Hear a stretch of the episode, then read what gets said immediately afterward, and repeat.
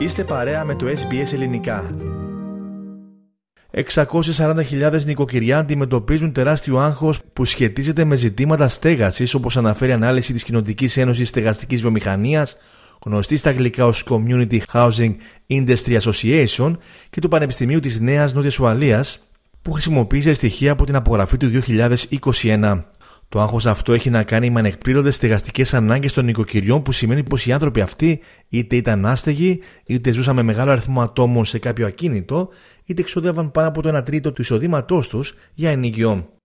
Όπως σημειώνει η ανάλυση, οι ανάγκες για στέγαση είναι υψηλότερες στις μεγαλοπόλεις της χώρας και ιδιαίτερα στο Σίδνεϊ και το Brisbane, αλλά και στην περιφέρεια του Queensland.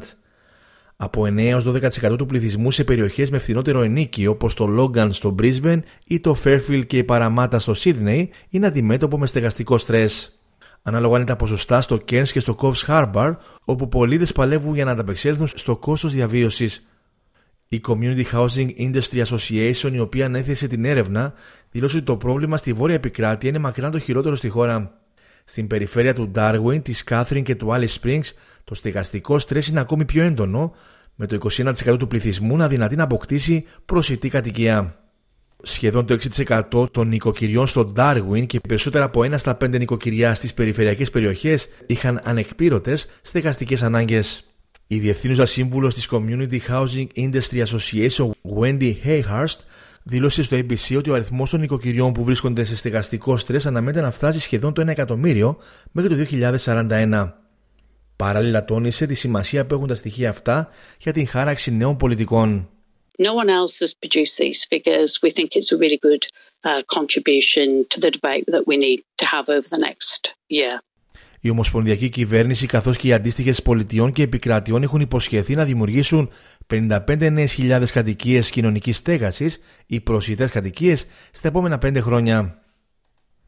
Αριθμοί που ωστόσο δεν είναι αρκετοί σύμφωνα με την Wendy Hayhurst η οποία ζητά επιπλέον 25.000 κατοικίε κοινωνική στέγαση σε αιτήσια βάση για την αντιμετώπιση του προβλήματο. What we're hoping is we don't stop when those initial houses are built, but we introduced an annual program of social and affordable housing large enough, around 25,000 a year.